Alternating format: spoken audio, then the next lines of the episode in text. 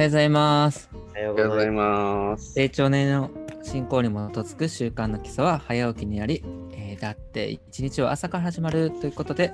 えー本日10月30日金曜日のサナジを始めます、えー今日のテーマはロマンス部ということですが、こちら、ドドン。えー恋愛における束縛ってどう思う？束縛について、えー話していきたいなと思います。よろしくお願いします。よろしくお願いします。はい、お願いします。そうですね。あの、じゃあ私山田から先に話させていただきますと、まあ、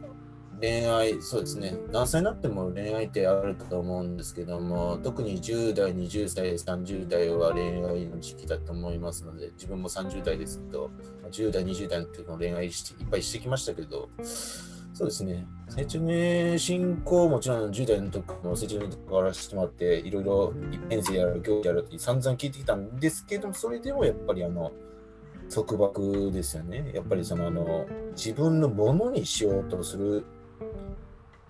癖が、癖というかそういうもうどうしても人間って現れやすいので、あの前回あのロマンス部であの、そうですね、結婚の話のテーマでもありましたけど、高橋さんがご発言されてましたけど、あの所有物ではないんですよね、妻は。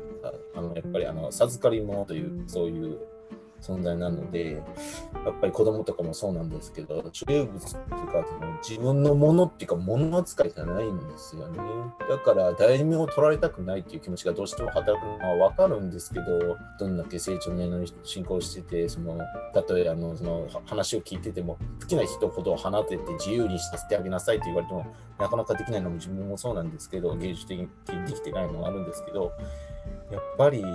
そこが重要なのかなっていうのはつくづくやっぱり思いまして、もしそれでそれで自分の方じゃなくて、どの方、違う方と、まあ、しょまあ、ゆくもしかしたら結婚なさったりとかしていかれたとしても、やっぱりそれは、あの、そういう、その方にとってはその方が一番いい、あの、今世での魂の安心さんだったんだろうなって言って祝福してあのあの幸せを祈ってあげるということが一番大事かなと思うんでやっぱり束縛ですね。であの人間ってやっぱりあの成長年齢習うと思うんですけど自由になれたい褒められたい愛されたいとかあの認められたいとか5つぐらいあると皆さんご存知だと思うんですけどもその中で自由になりたいっていうのがあるんでそれを奪っちゃうとあの苦しくなっちゃいますんで。そこをちゃんとしないと、やっぱり特にあの成長年の信仰者の人は、あれですね、ちょっと見教えを習っているので、ちゃんとした信仰者とは言えないのではないかと、僕も偉そうには言えませんけども、これから課題ですけども、していけたらなと思います、束縛に関して。まあ、簡単ではございますが、一点、皆さんの意見もありますので、終わらせていただきます。丸、ありがとうございます。ありがとうございます。す。ありがとうございます。おはようございます。おはようございます。皆様おはようございます。ありがとうございます。恋愛における束縛ってっていう話をしてます。束縛か。うん最近なんかこの2文字からだいぶ離れていた。最近っていうとおかしいけど、しばらく離れてたので、あんまり意識がそこに届かないんですけど、僕は束縛はしないって自分では思ってるんですけど、ただめっちゃ干渉するタイプなんですよね。似てるようで違うなと思いつつ根本は一緒だなって思っててあの自体一体っていうじゃないですか自体一体の愛って。それがちょっとねじ曲がると束縛とか干渉になってるなっていうのをすごい思ってて。自体一体って自分も相手も同じ。神の子だよって思って愛するってことなんだけどそれがさっき山田さんが言ったみたいに全部自分のもの自分みたいになっちゃうとそこになんだろうな自分を相相手に自分のなんだろうな感覚を押し付けちゃうみたいなのがすごく出てあのーそうだなうんそう。干渉しがちっていう風になりがち。それは結構今でもあるんですけど自分に余裕がなかったりすると。大事なのはその自体一体感ともう一つ多様性っていうのを意識することだなって思っててそうすると世界を広げなきゃいけない。自分以外の世界観があるし価値観があるしっていうのをすごく意識するとその束縛干渉から抜けられるのかなっていうのをよく思ってます。トマス君ありがとうございます。ありがとうございます。ありがとうございます。ありがとうございます。す。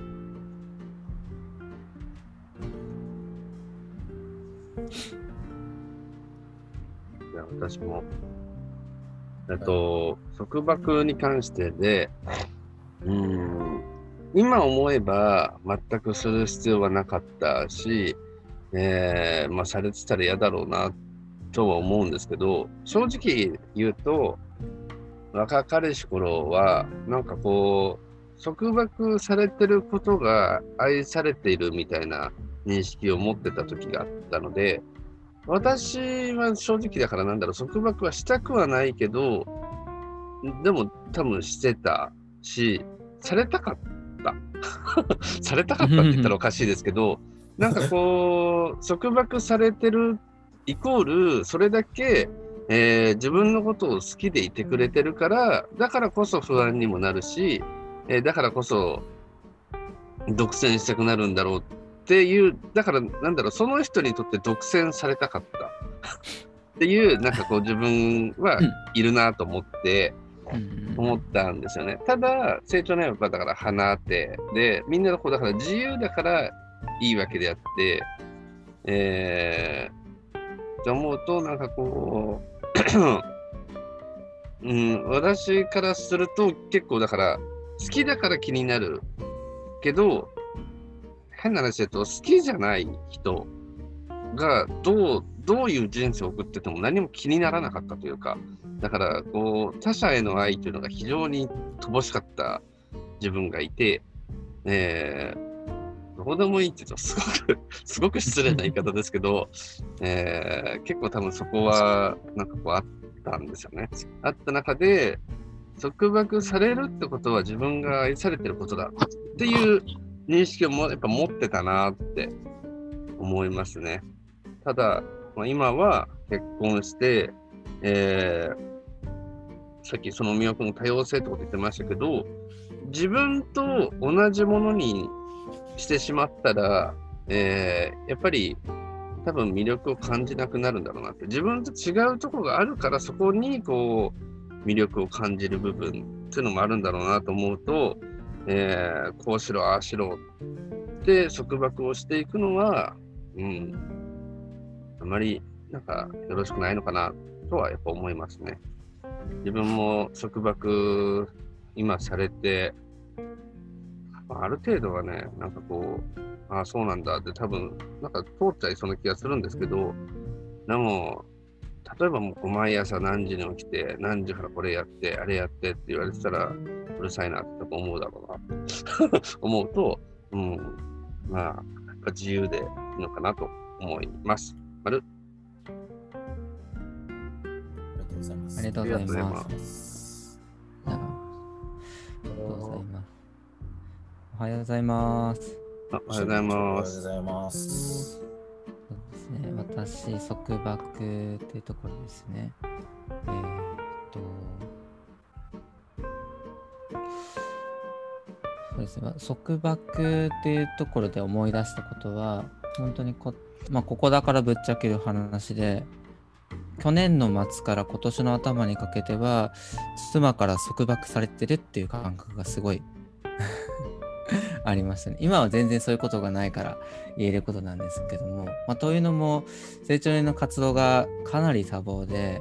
特に忙しい月ですと 1, 1ヶ月に20回ぐらい打ち合わせがあってで外出しがちかつその中で2泊3日ぐらいの自分の仕事の出張とかもあってなかなか家にいないっていうことが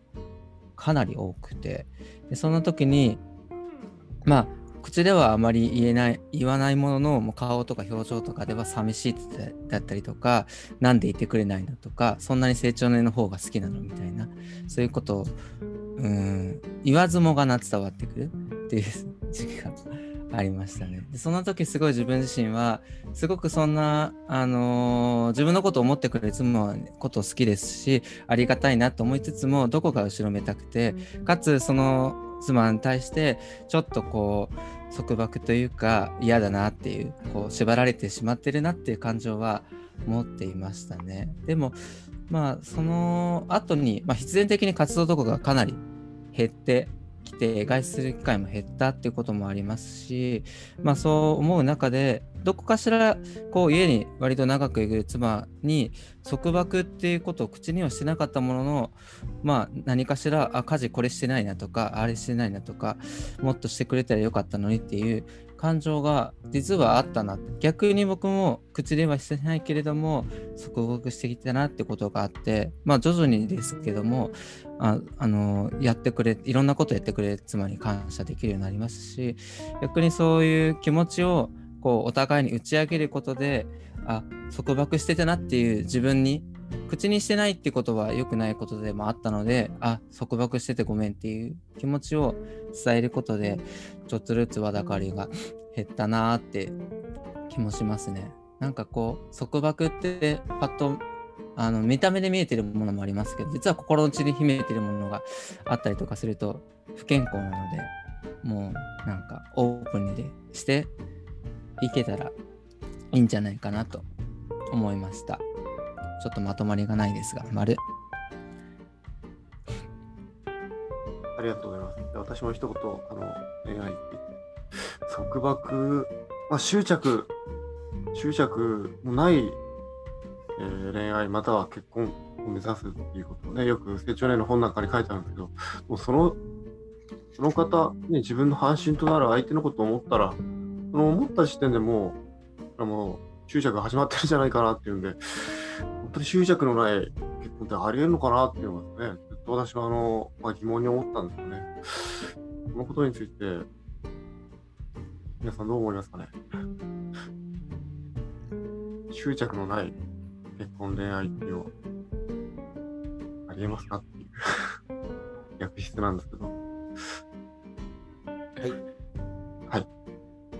ですか？喋って。もうあんまり時間ないです。サクッと喋りますけど。執着も、えー、と愛の一つの段階なんですよね。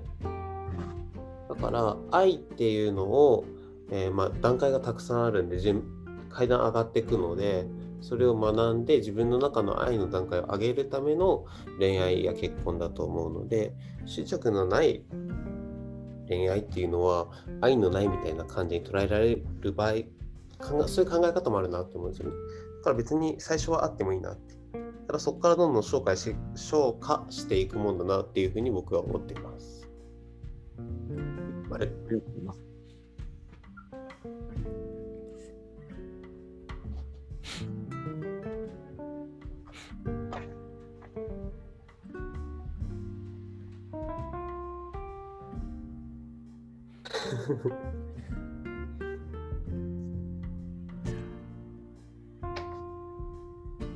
ですか？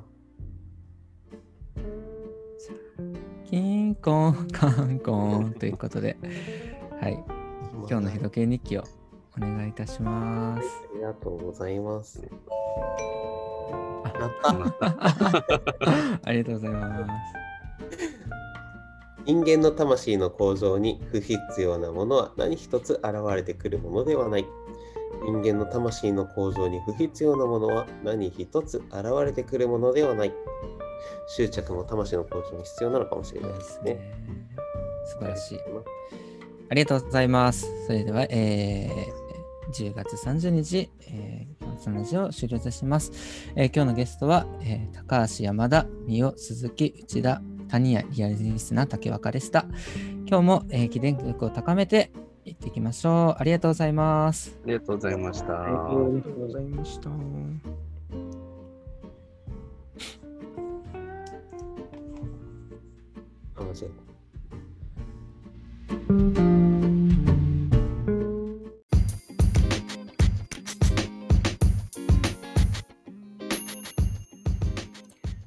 サンラジはその日のゲストでお届け中。毎朝ユニークな語りでゆったり楽しく深めています。